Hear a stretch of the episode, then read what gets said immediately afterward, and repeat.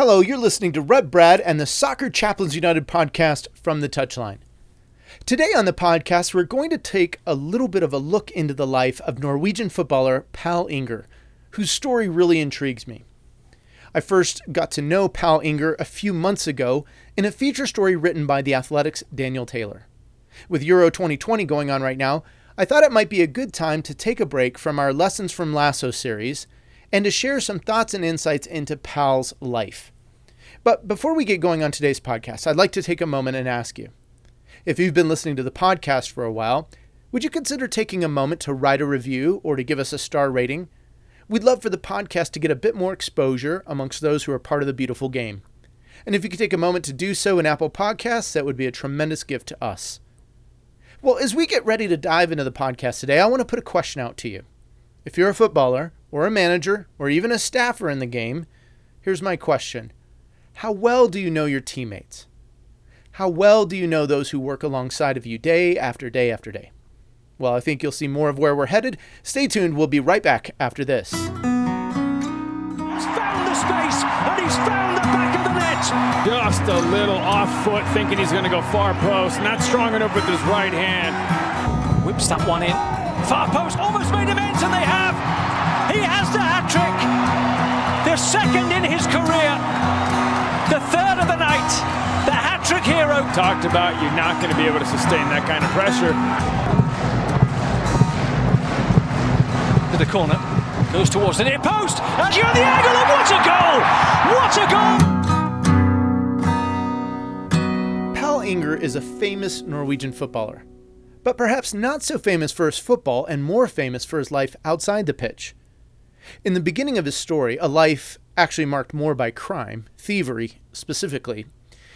If you want to read more and learn about Pal, let me recommend to you the story published earlier this year. It appeared in The Athletic on the 15th of March, entitled The Footballer Who Turned Art Thief Who Stole the Scream. Throughout the course of the story, we learn that Enger has developed a fascination with the artist Edvard Munch.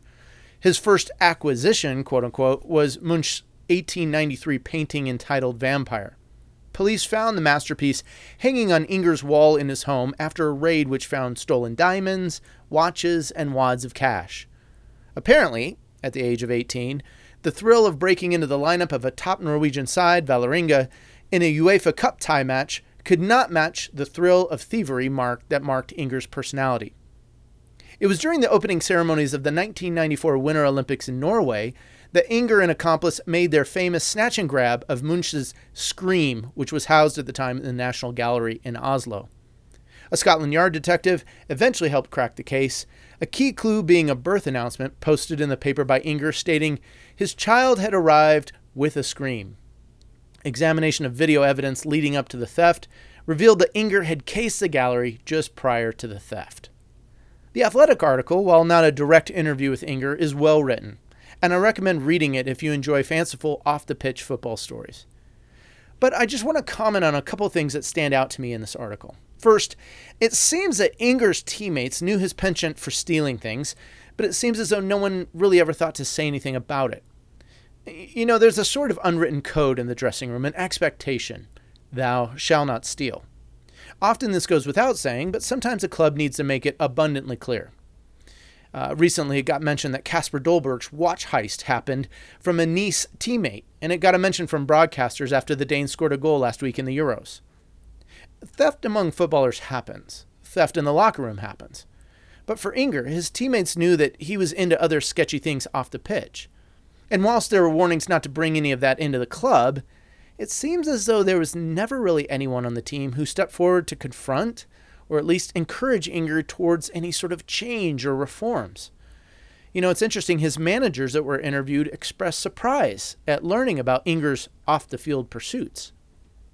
During a time when football wages were low, is when Pal played, one of Enger's teammates, who was also a police officer, is said to have tried to keep Enger on the straight and narrow. Well, apparently it didn't work. Enger was known amongst his teammates for stealing cars for a drive into town rather than taking the train. These things and other antics seem to go largely unchecked. It raises a question, I think.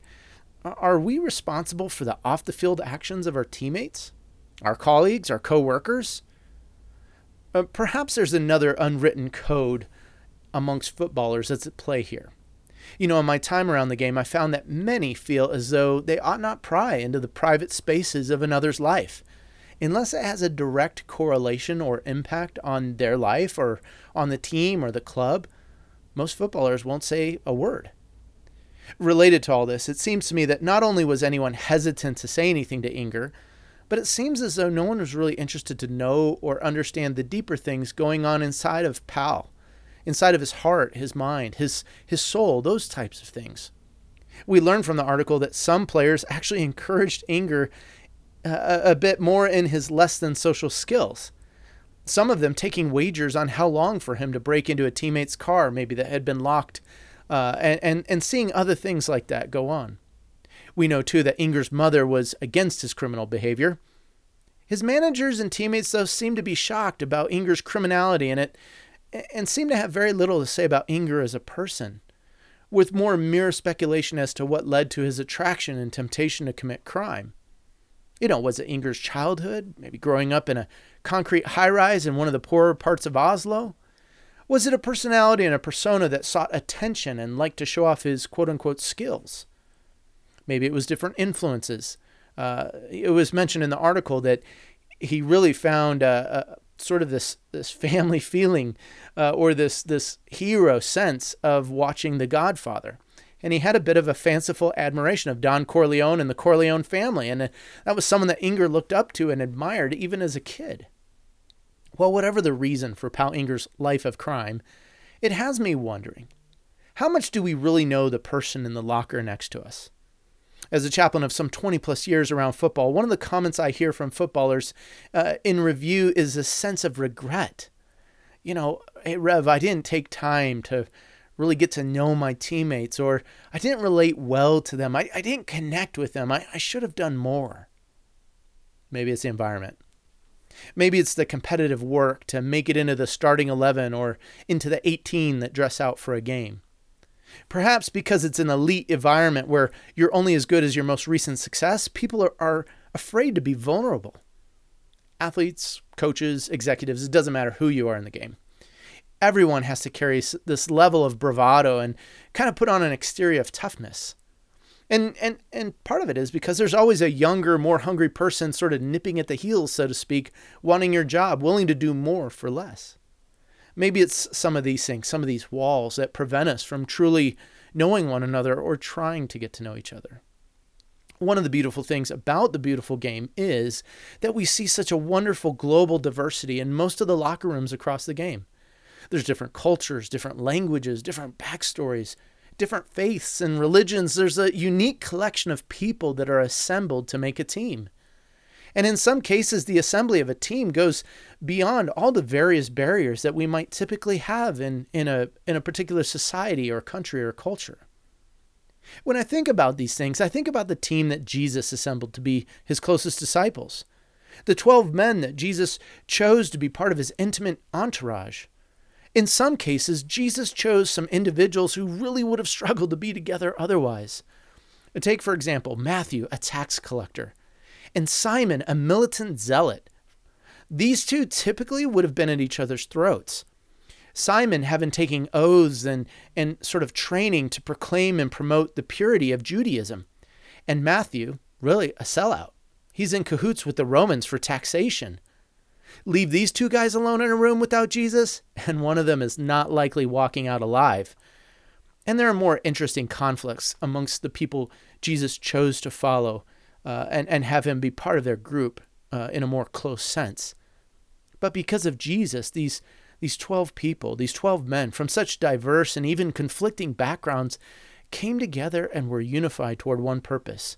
They were unified around one person scriptures capture more of the tension and conflict. It's likely there was more than that, but because of Jesus. We might say that a football locker room has similar challenges, similar difficulties in bringing together so many individuals and trying to unite them toward a common purpose and goal.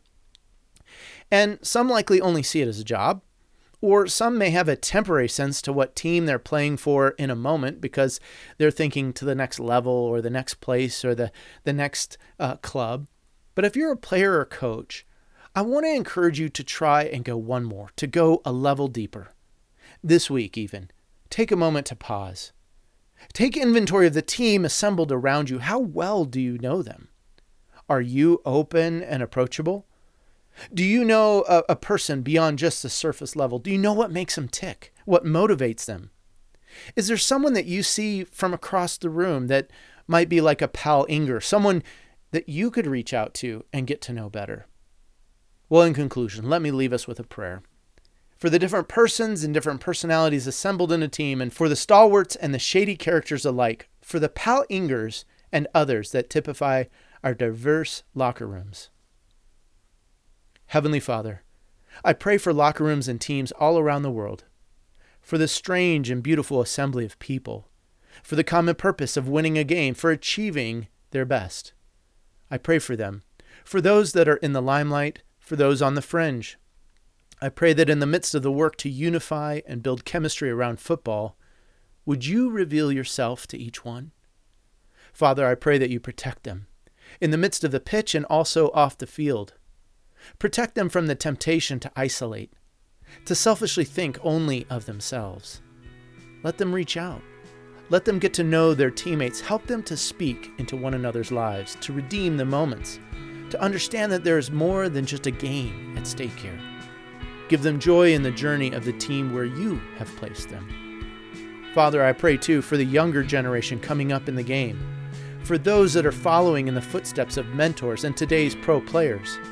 May the aspects of team not be lost in the midst of the competitive sphere.